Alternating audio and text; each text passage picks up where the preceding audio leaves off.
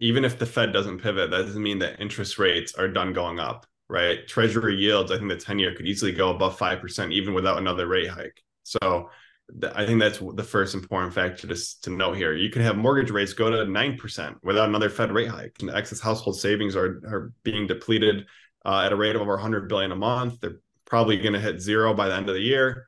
And it's the exact opposite situation. So people are now compensating for that through more leverage, right? More credit card debt, more loans, more any way to kind of maintain what they're used to, right? But that's not sustainable, as you mentioned. And I think once the lag effect is 100% real. And I also think with these macroeconomic trends, they don't play out overnight, right? These trends take sometimes months, years, even longer to develop. But the longer you brush us under the rug, the worse that the ultimate correction that we see will be. And I'm not talking about just stocks. I'm talking about for everyday Americans. Welcome to Wealthion. I'm Wealthion founder Adam Taggart. In a lot of ways, we're in uncharted territory right now. While we face a litany of daunting challenges on an increasing number of fronts, including this past weekend's tragic developments in the Middle East, we've never had so much debt weighing us down at the national and the household levels. And the cost to service that debt has recently ballooned to levels that may well be unsustainable. How will this resolve? Can it resolve without some sort of financial crisis or painful defaults? To discuss, we welcome a new voice to this channel, global markets analyst Adam Kobeissi, publisher of the Kobeissi Letter. Adam, thanks so much for joining us today. Thanks for having me. Excited to be here. Yeah, it's a pleasure. And, you know, it took a bit of time to get this scheduled. I'm so glad we stuck to it. Finally got you on the channel here. Really looking forward to introducing the Wealthion audience to you and your work. Lots to talk about, Adam. You're very prolific. So I went through a lot of your recent writings. I got a lot of great questions here for you. Before I get into them, though, if we could just start at the high level, where I like to start all these discussions. What's your current assessment of the global economy and financial markets?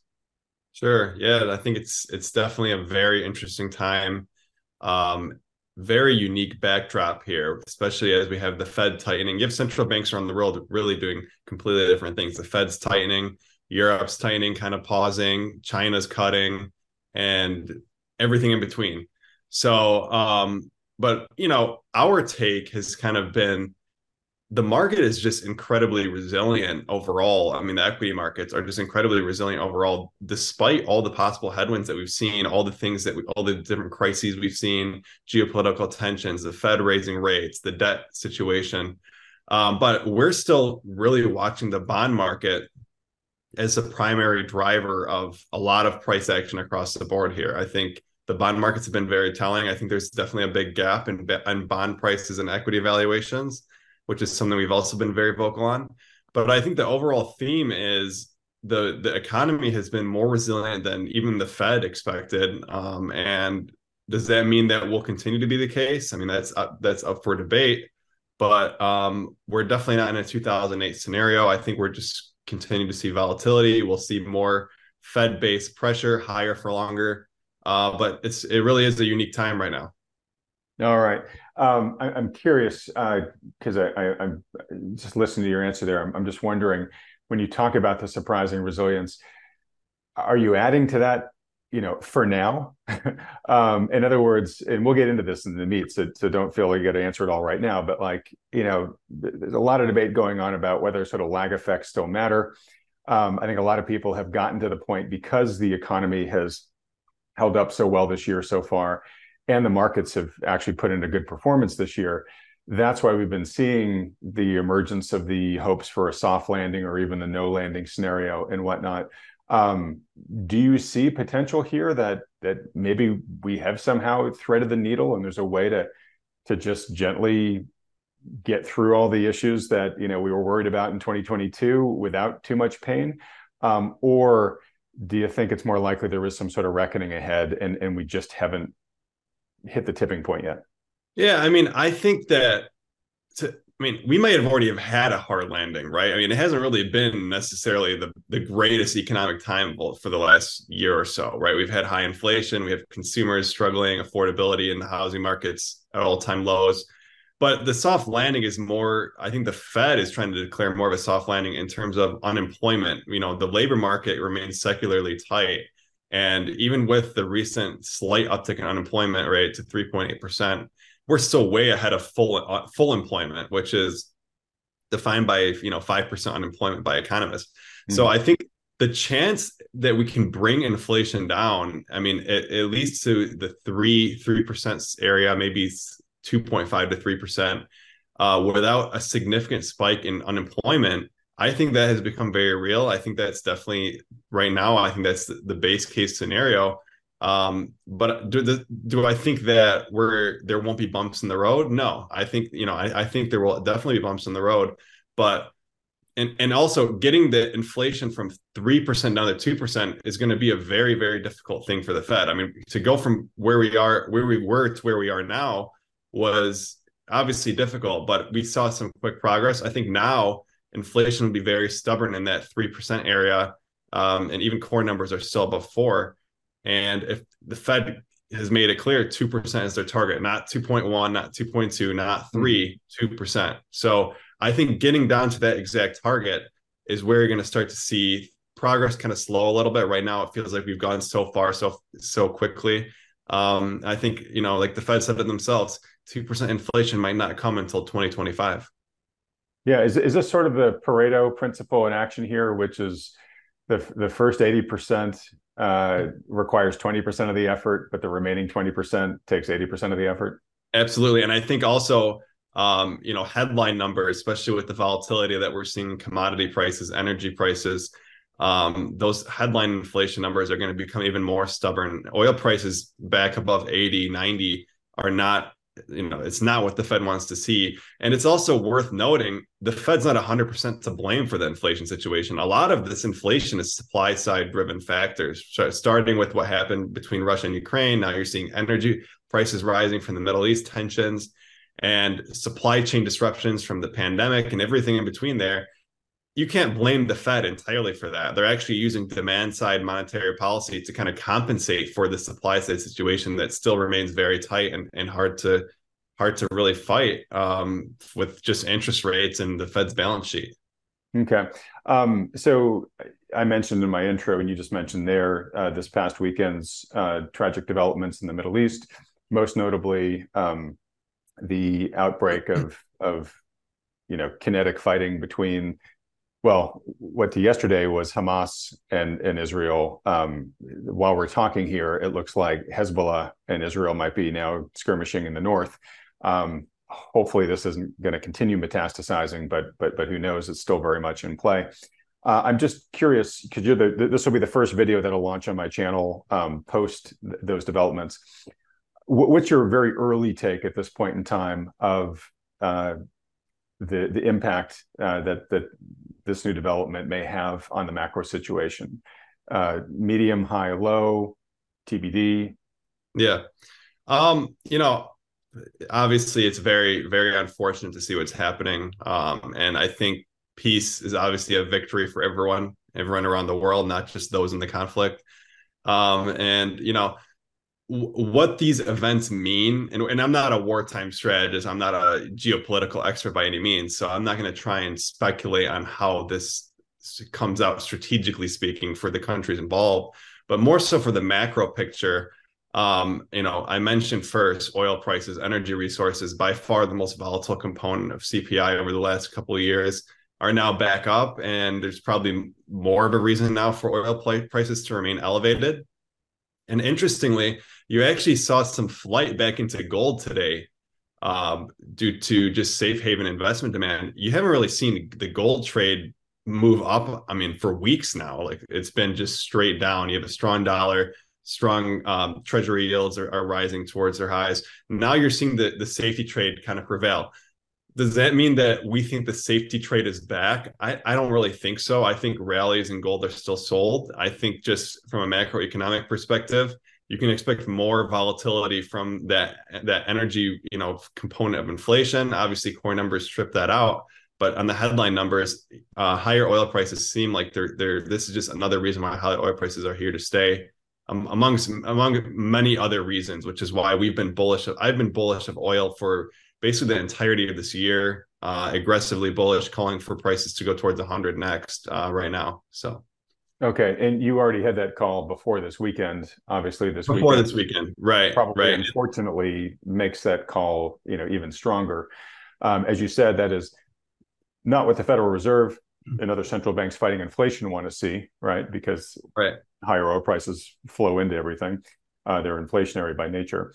All right. So you think right now oil continues to catch a bid, probably even a stronger one after this weekend's events.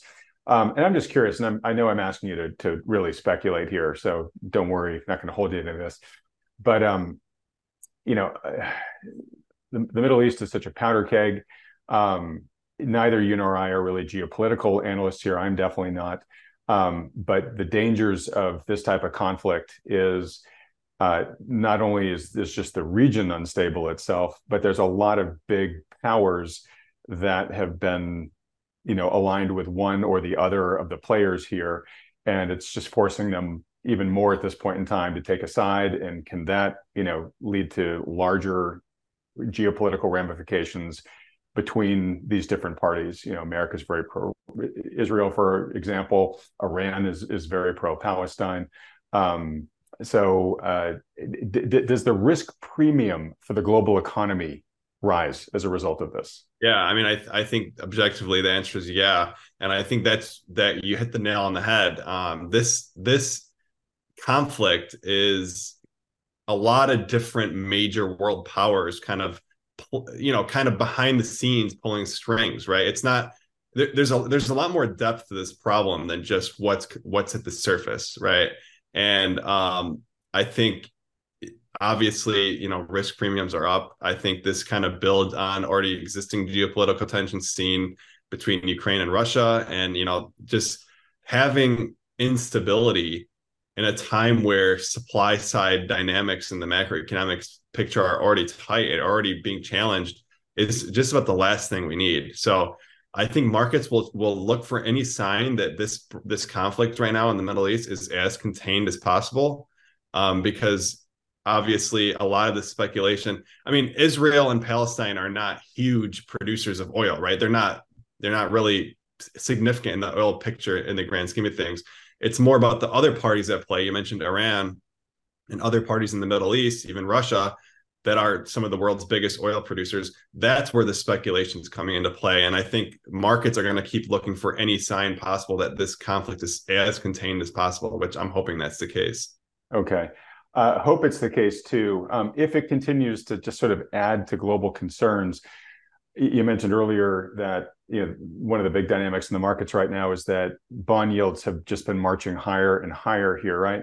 And you know, those are, you know, they're a benchmark for risk, right? Where basically investors are demanding to get paid more for the risk of owning these bonds.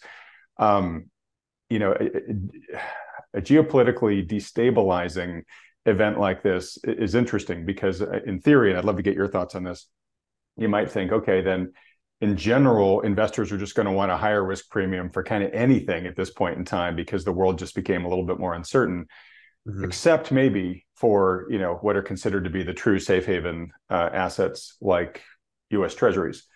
I think right now it's a little bit too early to tell what's going on as a result of this, but would you expect this development in the Middle East, if it's not quickly contained, to bleed into, you know, bond yields and whatnot?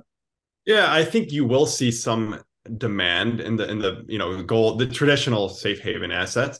But I also think that those assets have actually kind of lost their shine, no pun intended, as being the safe haven vehicles in this market. I think money market funds, and out of all things, are now the new safe haven trade, because sure, you will see, you know, bonds do well in times of uncertainty and geopolitical tensions, but there's also so many other major factors that play that might even have more significance towards the bond markets and gold markets than just geopolitical tensions, right? I think one of those is the Fed, as we discussed. Another one of those is deficit spending, which is forcing the U.S. Treasury to issue trillions of dollars in bills and bonds. And right now, the saving grace is that a lot of these issuances are not long-term bonds, but I think markets are starting to become a little bit more nervous about if deficit spending sustains its current pace, which, by the way, the debt ceiling is uncapped until January 2025.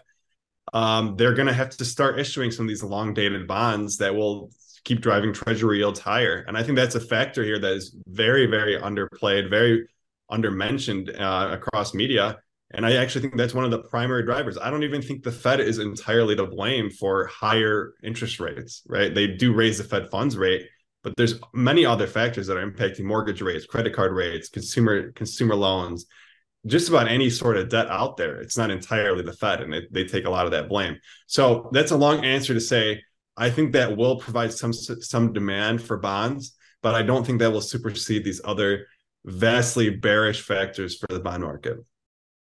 This episode is brought to you by JLL. Get an insider view into the world of commercial real estate with JLL's podcast, Trends and Insights, The Future of Commercial Real Estate. Whether you're curious about making cities more sustainable, the evolution of office space, or AI opportunities, this podcast will help keep you a step ahead. Tune in for candid conversations with business leaders about the biggest trends impacting how we live, work, and play. Subscribe to Trends and Insights now at jll.com/podcast.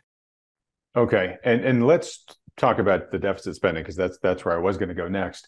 I've said several times on this channel, we when you look at the percentage of GDP that we're currently spending on our deficit, it's at wartime levels. You know, very, very rarely have we seen a deficit this high a percent of GDP, and never before outside of wartime, and never before with unemployment this low either. Right.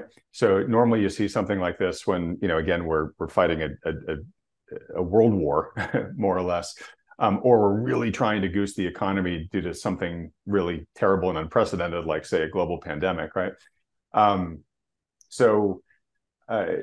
Strange in many people's minds that we're doing this in what are now, quote unquote, you know, we have a good, resilient economy. Right. And I've also talked about how the Fed is, you know, it's interesting, the Fed is trying to slow the economy, right, using monetary brakes, but at the same time, the Congress and the administration are pushing on the gas pedal on the fiscal side of things. So policies are at odds right now, right? So obviously, well, I'll let you respond to this. You can't do that forever, right? I mean, it has implications, right? Both in terms of inflation, in terms of people beginning to get concerned about, you know, the bonds that you're issuing to fund all of this. It has issues about purchasing power of the currency. What do you think is likely to happen here with the deficit? Will it have to get reined in, or will they just damn the torpedoes and sacrifice those other things? I think eventually, I mean, this is the elephant in the room that you can't keep spending. Look, we came off a period of time where debt was almost free, right? Debt service costs on U.S. debt were below 2%, 1.5% for decades.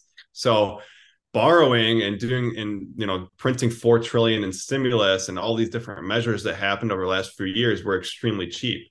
Now debt service costs are rising. They've almost doubled. They're nearing 3%, and we could see it rise even towards 4 or 5% in the coming years.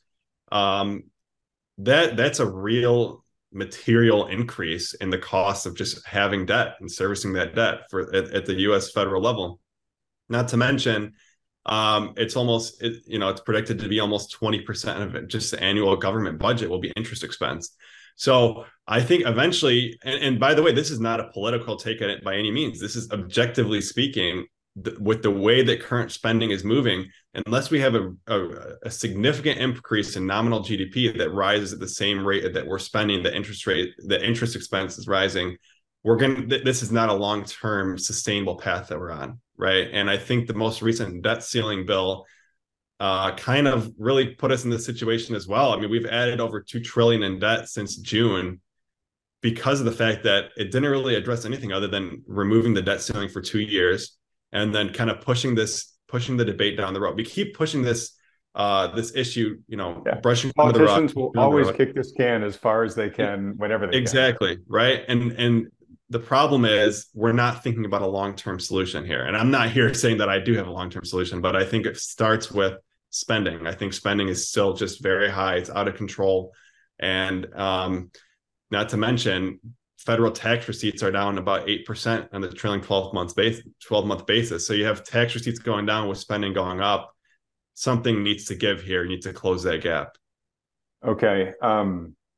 I've got questions I want to get to, just sort of about your thoughts about, you know, what the Fed's options are, any additional thoughts on your inflation outlook, whatnot. We'll get to that in a bit because there's some interesting territory I want to cover on the way there. But let me just ask you this, and I'm asking you to speculate. You know, we've got an election coming up in a year. Do you think they can continue this current level of deficit spending through the election? Obviously, the current administration would probably like to do that. Or do you think that there are factors that might make that impossible? And if so, you know, will we see some sort of, you know, correction in the current resilience as a result of that? I think one thing that might help rein in some spending efforts, which is hopeful, is the fact that the government shutdown that almost occurred just got postponed till mid-November, right, with the short-term funding bill. So in about a month from now, we're going to kind of be in the same situation unless Congress is able to come up with a bill sooner before then. But we're going to be in the same situation where we're on the verge of a government shutdown, and we may even see a shutdown. And that might force, you know, one side to compromise with the other and rein in spending a little bit. But otherwise, I don't really see a reason why deficit spending will be reined in prior to 2025, as I mentioned, with the debt limit effectively uncapped. The Fed is obviously being very aggressive, and everyone's trying to kind of have a soft landing. So there's a lot of factors at play here. And as you mentioned, election year, and a lot of different people with a lot of different interests in mind. It's not the best formula to rein in deficit spending, for sure. Right. Can we deficit spend at these levels, say through the election and or beyond, if you think? I mean, I think we can. Sorry, let me just ask the second part. Yeah. Can we do that and get inflation down below 2%? Oh, yeah. Well, it's a very tough question to answer, right? Because there's so many moving parts. But I think the deficit spending issue, we could get away with it for a couple of years, maybe even a few years. But I think the point is, it's about getting on a sustainable path, right? You have to think, when it comes to these broad-based macroeconomic trends, deficit spending, you know, long-term interest rates, anything involving a long time horizon, you're not thinking about what this means in a year or two. You're thinking about what it means in 5 or 10 years, because what we do now sets the framework for that, right? So could we get inflation to 2% and still issue trillions of dollars of Treasury bills and bonds to cover deficit spending? Probably, yeah. I mean, I think there's definitely a path to that. It may even involve a recession. But does that mean that everything's okay? I don't think so. I still think that we need some sort of reform. Okay. That's a good segue into the next question I was going to ask you, which is looking at a recent tweet that you put out on Twitter /X. So you basically provide a litany of challenging events that have occurred since just June 2023, right? So what, in the past 4 months or so? Yep. U.S. comes closest to defaulting on its debt in decades. Speaker of the House removed for the first time in history. War breaks out in the Israel-Palestine conflict.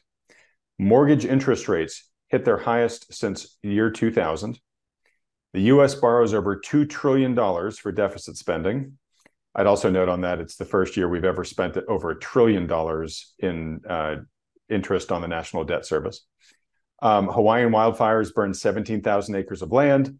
OPEC issues surprise voluntary oil production cuts. Oil prices rise to the highest in over a year to $95 a barrel. They did come down, but they're now coming back up again. United Auto Workers strikes against Ford, GM, and Stellantis. So you say, look, we're witnessing history every day now. I mean, all those things that I just listed off there on your list have happened in the past 4 months or so. My question to you is, which of these do you think, well, I'd love any sort of, you know, you obviously package those things together for a reason. So if you want to sort of expound on why you did that. And then secondly, you know, which of these do you think will influence events the most over the coming year?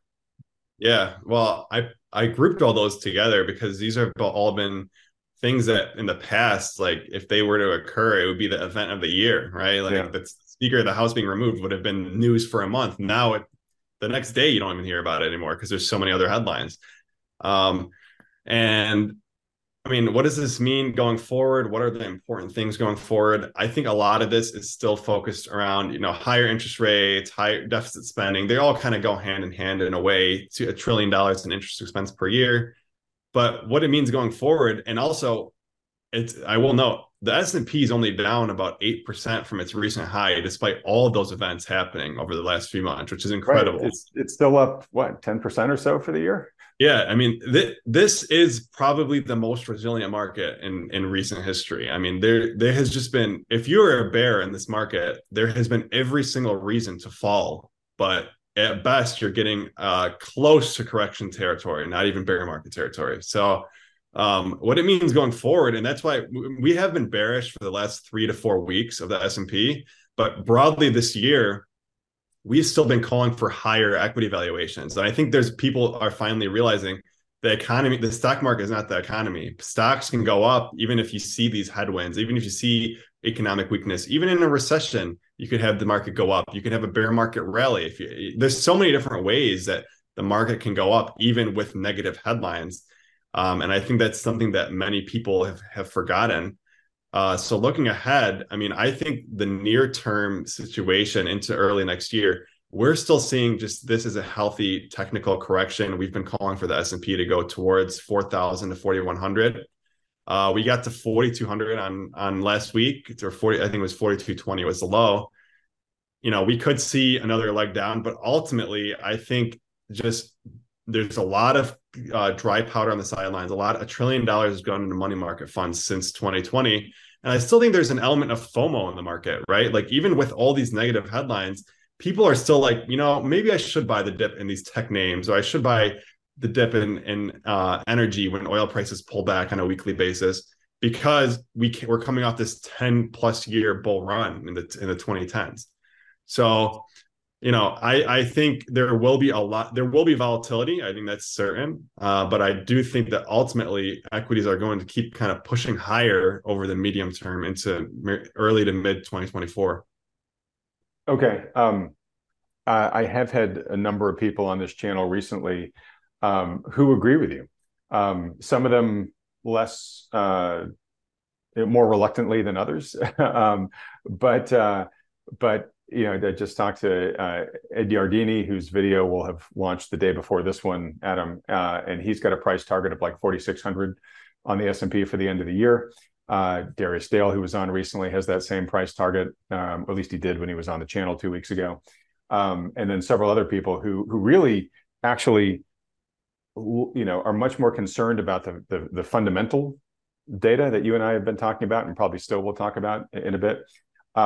But they're saying, look, you know, that doesn't necessarily mean that the market, you know, has to reflect that immediately. And for a lot of reasons, technical and otherwise, they're calling for the market to power higher from here into the end of the year. And I think it's always worth noting that whether you're a bear or a bull, right, you always should have, you know, some part of your portfolio hedged against your primary thesis being wrong here. And there's lots of reasons to be bearish, as you just said, right? And if you decide to take a bearish position, just be open to the possibility of what Adam is saying here, that, you know, hey, the market might actually surprise you. And if it does, just make sure you're positioned in a way that you're not exposed to lose too much of your money if Adam indeed is right here about where things go in the near to medium term. All right. I want to ask you about what you think of the odds for recession are. But before I do, let me read another litany of yours, because to me, I think this is almost the more important, it's the more interesting, and definitely I think the more important conversation to have. I put this under the title of, and maybe this is the term you used for it, which is, how can the average person afford to get by, right? And here are the litany of things that you would put that out there. The average payment on a new home is now at a record $2,900 a month. The average house is now renting for a record $1,900 a month. The average new car payment is now at a record $740 per month. The average used car payment is now at a record $530 per month. The average student loan payment is now $500 a month. The average gallon of gas is now nearing $4 per gallon again. The average household credit card balance is now at a record $7,300. The average household will have $0 of excess savings by the end of this quarter. You then say, to put this into perspective, if the average person owns a new house, has a new car, and pays off student and credit card debt, that costs around $5,100 a month. That's approximately 90% of median pre-tax household income. This is a crisis. All right, so brass tacks, forget about what the markets are doing for a moment, because honestly, it's a relatively small minority of households that own the vast majority of financial assets anyways, right? But just for real people, just living their lives, trying to get by, I mean, in that long list I just mentioned, I mean, almost everything was at a record high cost, and we're not at record high wages, certainly not at record high real wages. Real wages have basically flatlined forever. So how does this resolve? Yeah, so I like that you first mentioned that the market is a very small subset. People that have a lot of money in the market, or a lot of their net worth in the market, is a very, very small subset of the population. And just because the stock market goes up, that doesn't necessarily mean that everybody else is doing great.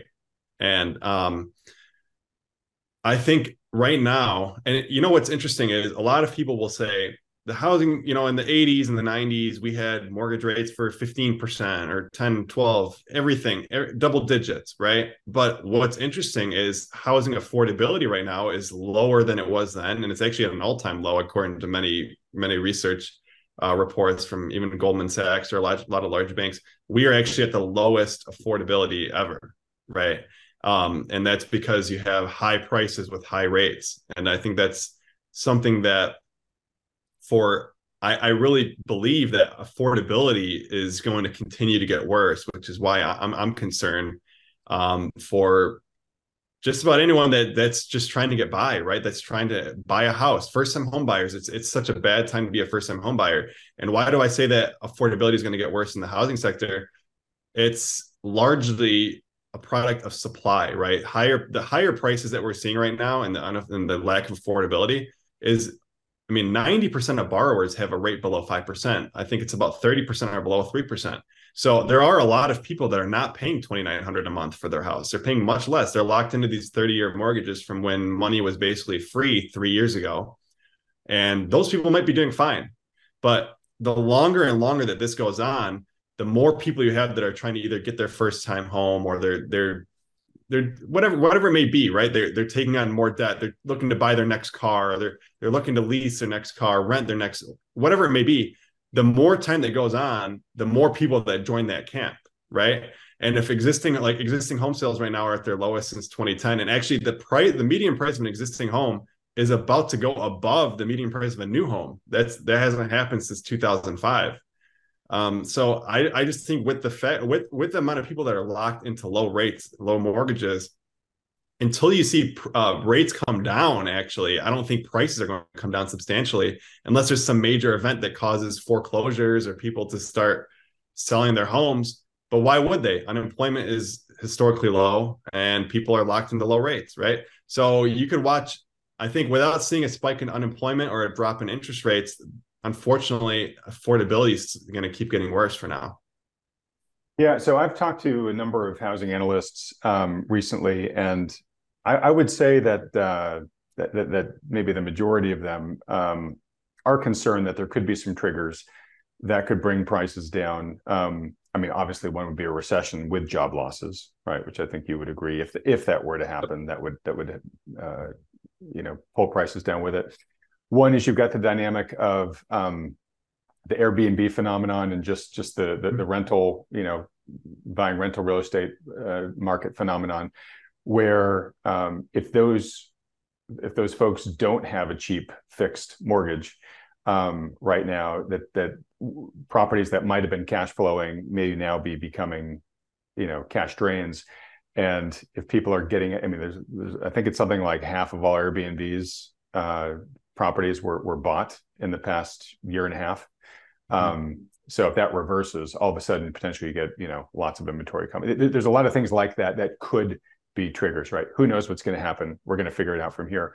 But even just the longer we last here in the status quo, the more current existing homeowners who, I hate to say it, the aging population, right?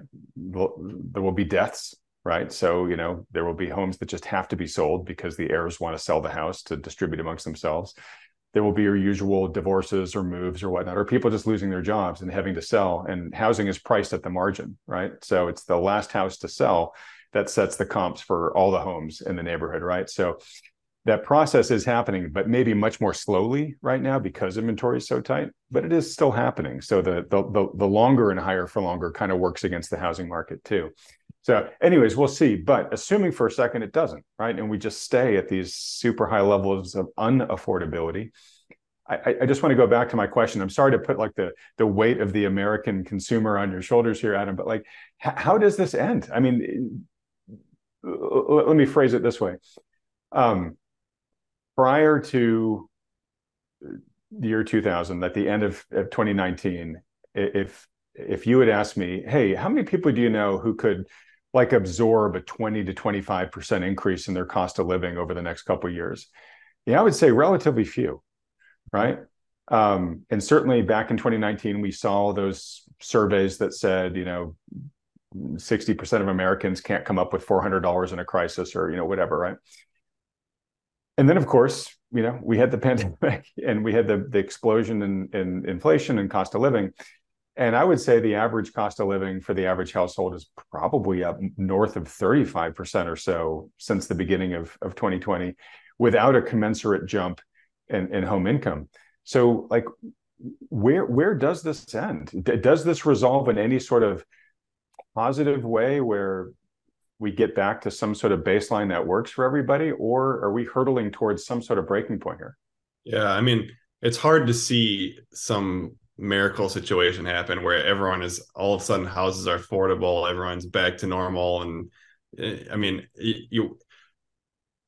one way that could happen, right, as you mentioned, would be something that happens with wage growth where wages catch up to the increased cost of living. But then once you have wage growth back on the rise, you bring back in the situation of what about inflation, right? Right. Our wage growth might mean a spike in inflation. And the Fed was actually trying to avoid inflation entrenchment in wages, which is basically a concept of where inflation is high for a prolonged period of time, that wages go up and then inflation is kind of baked into the economy because you can't really lower people's wages significantly once they've been raised for a decent amount of time. So now, to answer your question, I think you are going to need some sort of a trigger, right? And that could still be a year down the road. That could be 2 years down the road. But I think Americans and consumers in general are still borrowing at record paces. I mean, we haven't even talked about credit card debt, which is at over $1 trillion now for the first time ever.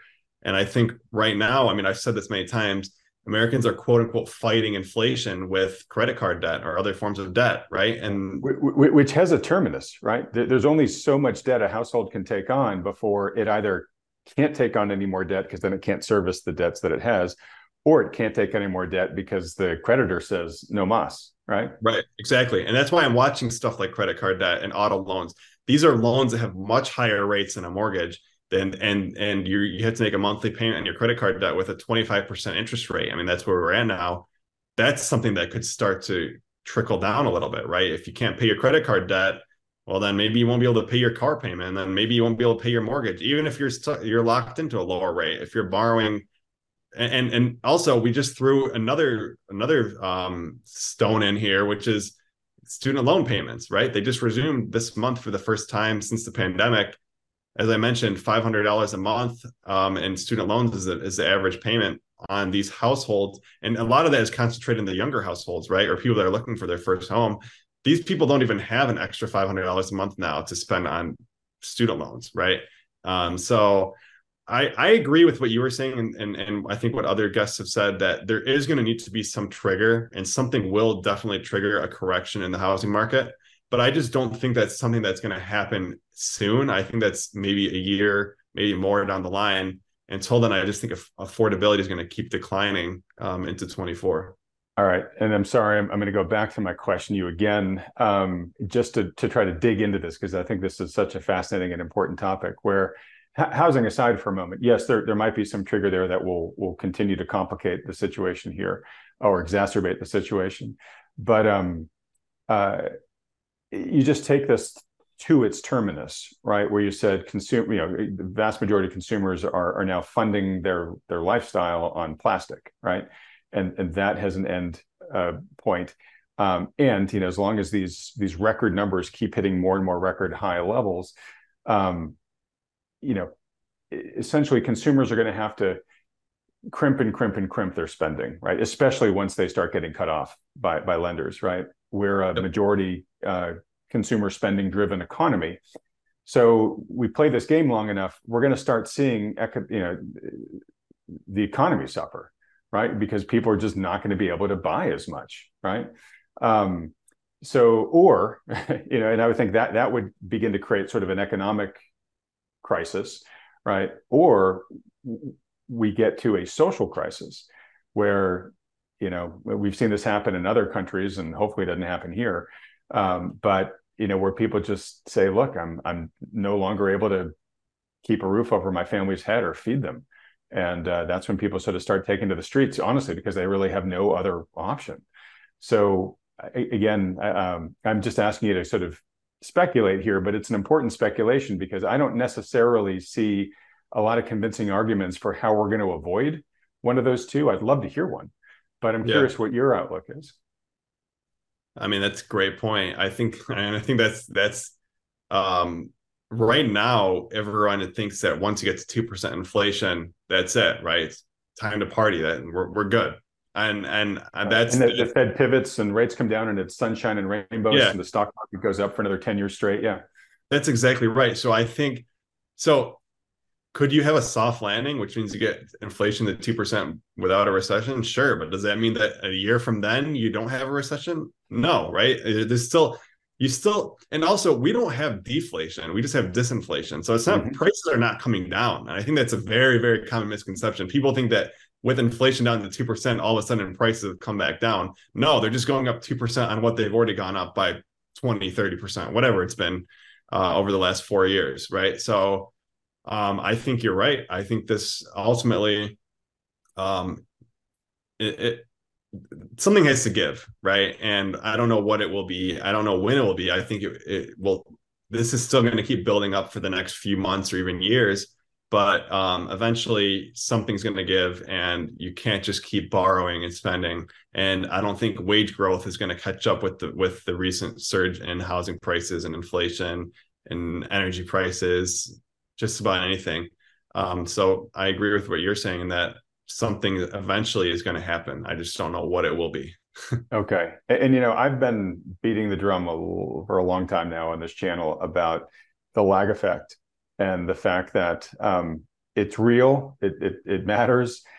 We might have delayed the arrival of the full brunt of the lag effect by this deficit spending that you and I were talking about earlier. But in my opinion, to assume that just because it hasn't arrived yet, that it's not going to arrive, I think is foolish thinking. And as we pursue this higher for longer strategy, and as interest rates are at these, I'll call them very high relative yields, right? Historically at certain points they've been a lot higher, but certainly on a relative basis, like you said, for the past 20 years, right? And for most of the past 20 years, debt was almost free. It was ridiculously cheap. Now it's not, and it has changed in a very short period of time.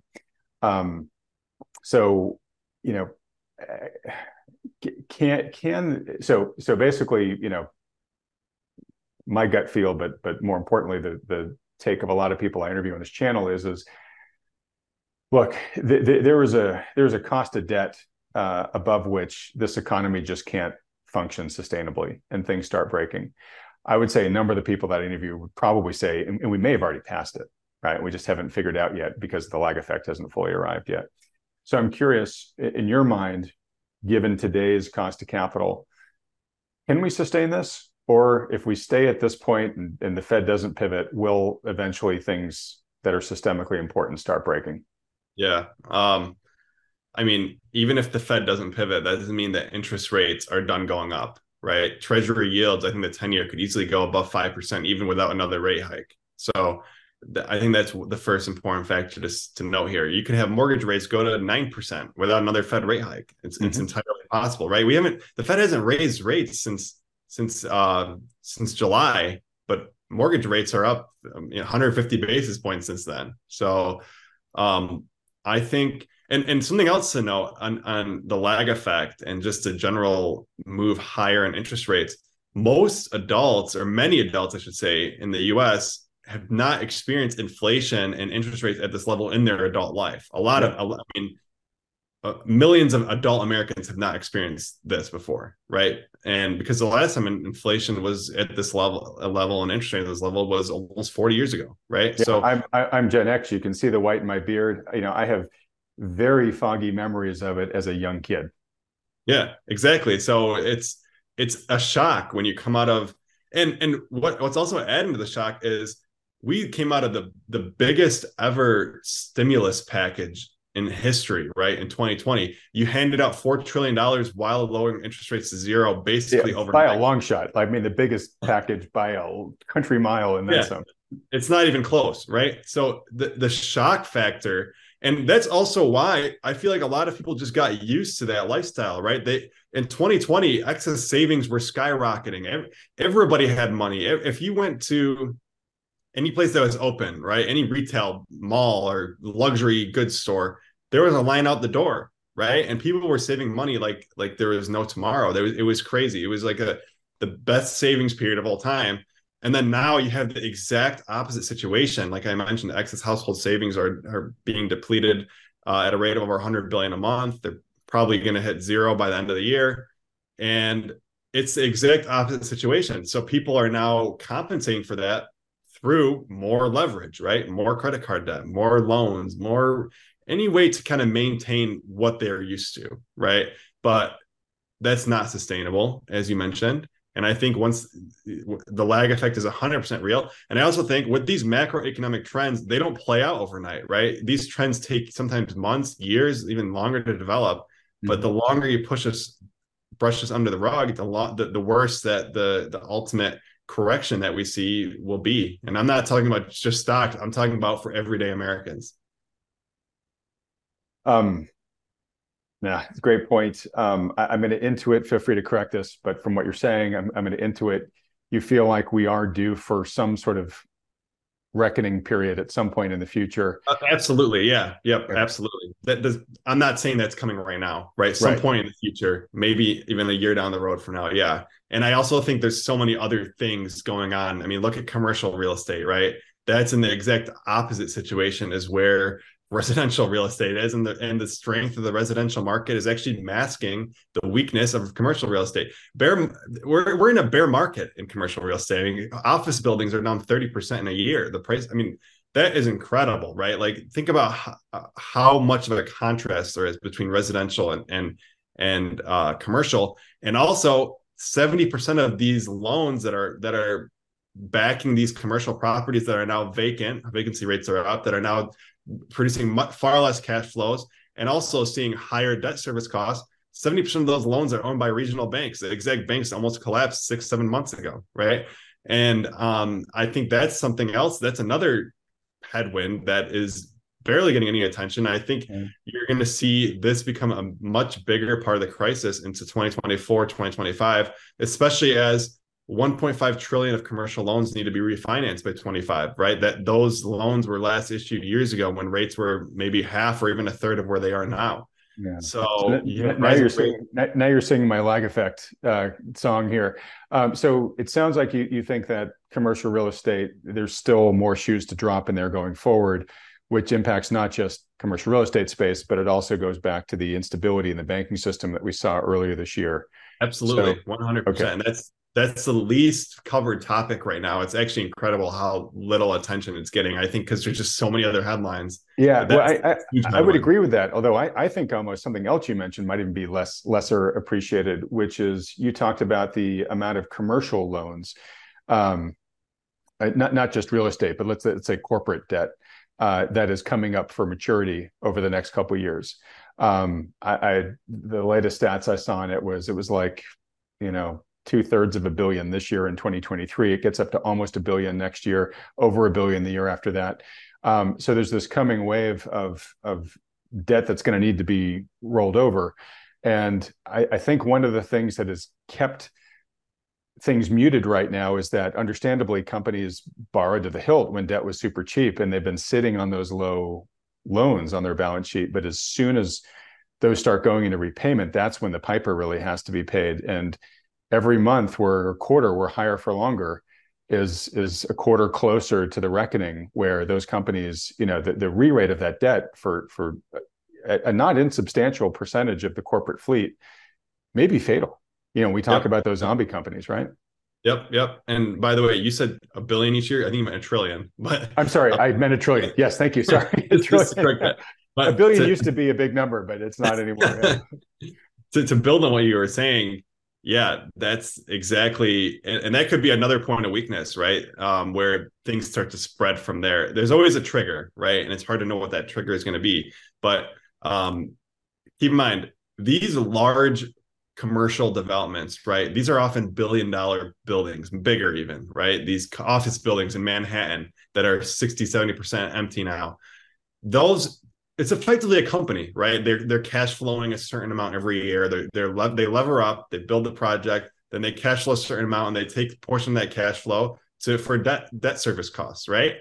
Well, if your business is 70% empty and people are only using it 30% of the time, but you have the same amount of debt with higher interest rates on that debt, and therefore your cash flows are lower. And keep in mind, the person that you owe the debt to almost collapsed 6 months ago. Right. I don't understand where the soft landing is in commercial real estate, because there isn't one. It's beyond. It's already a bear market, and it's a crisis. I think commercial real estate is going to become a far more focused and talked about topic in 2024, especially with higher for longer. Does it have potential to be kind of the spark that ignites the rest of the conflagration here, or Absolutely. Do you expect it to be okay? For sure. Okay. All right. So let's see here. Not a lot of time left for a lot of great topics. Let me just ask you this. The Fed's options and its likely path from here, what do you see? Do you see the Fed hiking more? We said in July that was the Fed's last rate hike. We've stood by that since then. I think it's really now just a long pause, probably no rate cuts into maybe even the second to third quarter of next year. I mean, we saw futures pricing and rate cuts beginning in September next year, briefly after the last Fed interest rate decision, where they held the rates flat.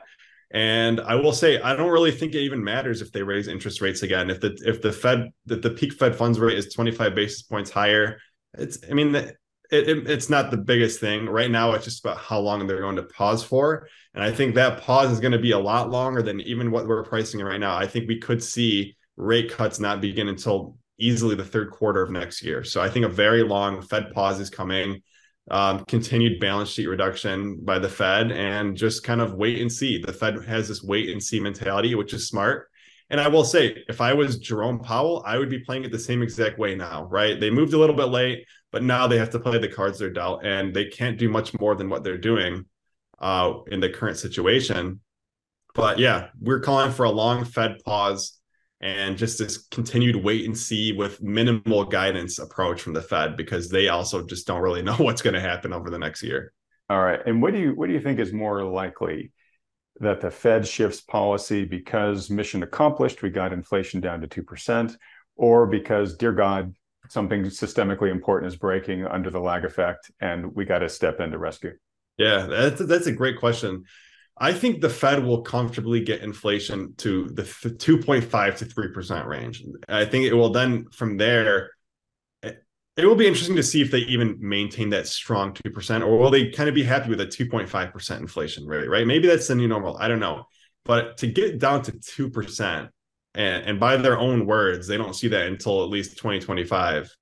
It's hard to see a case where unless rate cuts unless rates can come down while also seeing inflation come down in late 24, early 25, it's hard to see a case where they get to 2% without some sort of economic weakness, even a mild recession.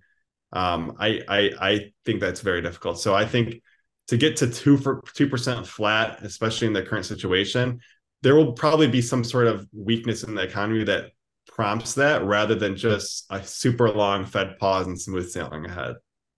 Okay. Adam, so many questions I want to ask you that we're just going to have to save for the next time you're on the program. Let's just end here with your market outlook. So you gave a little bit of a nod to this, but where do you see markets going end of the year into 2024? And are there any assets that you think are particularly favorably positioned right now? And are there other ones that you maybe would really counsel folks to avoid? Sure. Yeah. So we're for anyone that's not familiar with the Kobeissi Letter, we focus on equities, so the S&P, commodities, including natural gas, bonds, and gold, and then natural gas, gold, and crude, and then bonds, as well as some options. So, I kind of gave my outlook on the S&P earlier. Just a natural correction right now with healthy, steady push higher, healthy in quotes, but, resilient market higher. But I think commodities are incredibly interesting. We haven't had a chance to talk about that besides energy resources, really. But we've been doing great trading commodities. And all of our trades, we take a fundamental and technical viewpoint. So we kind of take a blended approach. And when both of those situations kind of align, that's when we have more conviction. So commodities, I think oil prices are higher. I think gold is heading lower. And I think that's, like I mentioned, because of higher rates and stronger dollar. We didn't even talk about the dollar, but that's another thing. And then natural gas has also been incredibly volatile, a great opportunity. We've been playing it to both directions. And bond markets, we're still calling for the 10-year to 5%. So it's interesting. We've been raising our target all year. 3 months ago, we were calling for 4.5%. Then we said 4.75, and it got there in like one day, which was insane. Mm-hmm. And then it got almost to our 5%. Now we're back off. But I think interest rates are just... Treasury yields and specifically are going to keep pushing higher into year end. Okay. And do you see that sort of as a through 2024? And the reason why I ask is because, or one of the reasons why I ask is before this year, we never had more than 2 consecutive years of down performance for treasuries. Now we're going to log an unprecedented third year. Are you thinking we're going to log an extra unprecedented fourth year on top of that? In 24, it's so hard to say, right? Because there's so many moving parts. Like, we'll be back on, so don't worry. Yeah. Will treasuries be higher in 24? I don't know. If I had to bet, I would. I don't think that the 10-year is going to 8% or something crazy. I just think that we're in a higher for longer treasury yield environment, but. 2024, there's so many moving parts. I can't even begin to speculate where the 10-year will be a year from now. Okay. So your thoughts on higher bond yields right now is really kind of an end of the year call. Yeah. Into early 2024 is our call. Okay. Early 2024. Okay, great. And then just real quick, because you mentioned it, dollar. Yeah, the dollar, the DXY, the U.S. dollar index is just in a complete straight uptrend. I mean, it doesn't even pull back. Like you'll see a pullback on a daily basis if you're lucky. And I think the U.S. dollar index could go to 110 easily, especially with longer Fed pause again, which is in turn a little bit more hawkish than what markets were expecting. It's incredible to think that markets were expecting 3 rate cuts this year. I know. And, Think about that. 5 months ago, the markets were expecting 3 rate cuts. Now we're not talking about rate cuts for potentially 7, 8, 9 months. I think the U.S. dollar is going to continue to price in the higher for longer case, and that's going to keep pushing the DXY higher. That's largely our thesis behind a bearish gold trade that we've been taking on recently. Okay. Yeah, one of the things that just surprised me all year is the market was super confident that the Fed was going to, for 2 years or almost 2 years now, the market has long thought, okay, the Fed's going to pivot tomorrow, right? It's going to pivot, it's going to pivot. The market has always had to shift its expectations, right? The Fed has won every one of those chicken fights. And yet, markets are up substantially this year, right? I mean, it hasn't rained on the market's parade. Now, granted, you could say that's because it got really oversold at the end of last year or whatever, but it's amazing to me how wrong the market's been proven against the Fed this year and had to change its expectations, and still prices have powered higher. Yeah. You know, what's funny is the markets have really doubted the Fed up until now. Like, this is the first time the markets are really saying, all right, maybe we'll listen to the Fed. The Fed never even said they were cutting rates this year. Like, literally not once. They just said the exact opposite. They said, we don't see any interest rate cuts in 2023. So they're doing exactly what they said. I just think the Fed lost some credibility, and now maybe they're gaining it back. I don't know. Markets are really starting to listen more to what the Fed is saying, and we're pricing that in. So once a long Fed pause is priced in, then you can start to play the markets from there, right? You could see it could become bullish if the Fed starts cutting in May instead of September next year, right? So right now we're still in the process of pricing in how long interest rates will be elevated for. Okay. So you said, we'll wrap it up here by saying, you know, where we started, where you said the economy and the markets have been much more resilient than expected. You know, you and I talked about the specter of the lag effect and whatnot. I'm going to guess at some point you see that a recession maybe has some probability of arising, probably not in early 2024, given your current outlook there. But how about at some point in 2024? Yeah, I mean, maybe in late 2024, you start to see some weakness. I don't think in the first half. Maybe when a lot of the time when the Fed starts cutting rates, people think when the Fed's cutting rates, that's it. You're free sailing, right? A lot of the time, that's when the recession comes, right? Exactly. So, yeah, and markets tend to perform really poorly when Feds start cutting rates after big hiking. Yeah, that's exactly right. So I think in late 2024, you'll start to see some weakness. Early 2024, I think we're just going to be in a very similar situation that we're in right now. Okay, great. Adam, it has been wonderful having you on here. For folks that have really enjoyed this discussion, maybe this is the first time they're meeting you and hearing about your work, where can they go to follow you? Yeah, they can. So we publish our weekly report for subscribers on our website, which is the KobeisiLetter.com. I'm sure it'll be in the description below, but we also are on Twitter and Instagram and just about every social media platform at Kobeissi Letter. So we're always trying to publish research, insights, almost on an hourly basis these days online for free. And then on our website, we have more of a premium service where we're tracking our calls, our performance. Everything's very transparent, posted with our full performance every year. Last year, we made 86%, and this year it's been a great year. So our motto is just stay objective, follow the technicals, follow the fundamentals, use a mixture of both, and manage risk and just trade objectively. And I think it's been a great market for that, and I think it will continue to be a great market for that. Awesome. All right. Well, you're very prolific. I follow you on a number of the social media channels you mentioned, and I really enjoy your content. That's why we pulled you in here. Thank you. All right. So yes, when I edit this, Adam, I'll put up the links that you mentioned on the screen so folks know exactly where to go. Folks, links will also be in the description below the video too. So if you just want a one-click way to get to those resources, you'll have it down there. All right, Adam, just in wrapping up, I've got two quick things to let folks know about, and then I want to give you the last word here.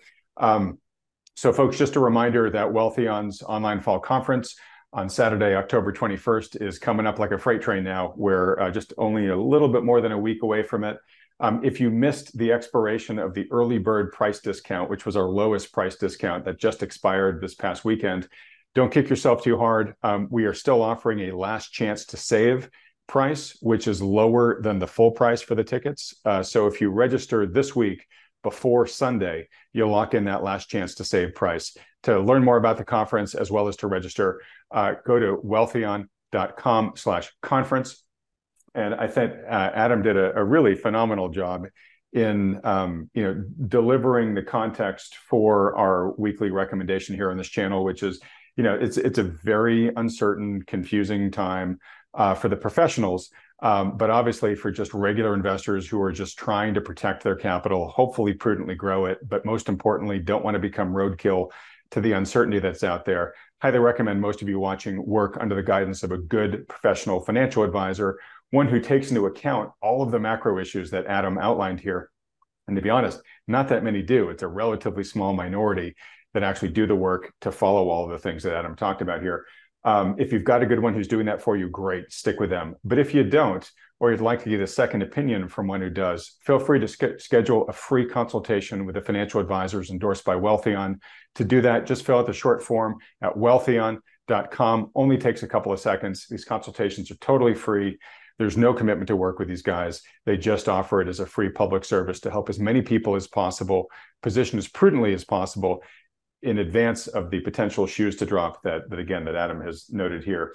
If you've enjoyed having Adam here for his inaugural interview on Wealthion, and I really have, please let him know that you'd love to have him come back on the channel. And to do that, show your support by hitting the like button, then clicking on the red subscribe button below, as well as that little bell icon right next to it. Adam, it has been wonderful. I'd love to just, any last parting bits of advice you want to give the viewers here?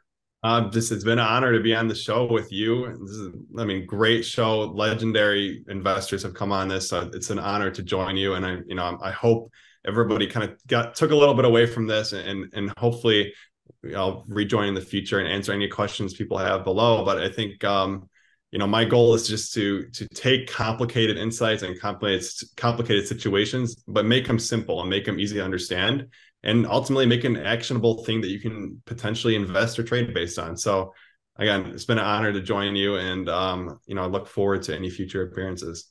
Great. Well, look forward to having you back on in the future too. And, to testament to the quality of your work, Adam, that you're on here, but also it is nice to see new blood coming into this space and people who can communicate this to all audiences, but in particularly, younger audiences coming into this who don't have, they just don't have the life history, the investing history that a lot of the older generations like X and the boomers have. And this channel is heavy on that side of the scale. So it's nice to have you come in and add some opportunity for younger voices to come in and hear that simplified insights from somebody of their generation. So thanks so much, and kudos to what you're doing. Appreciate that.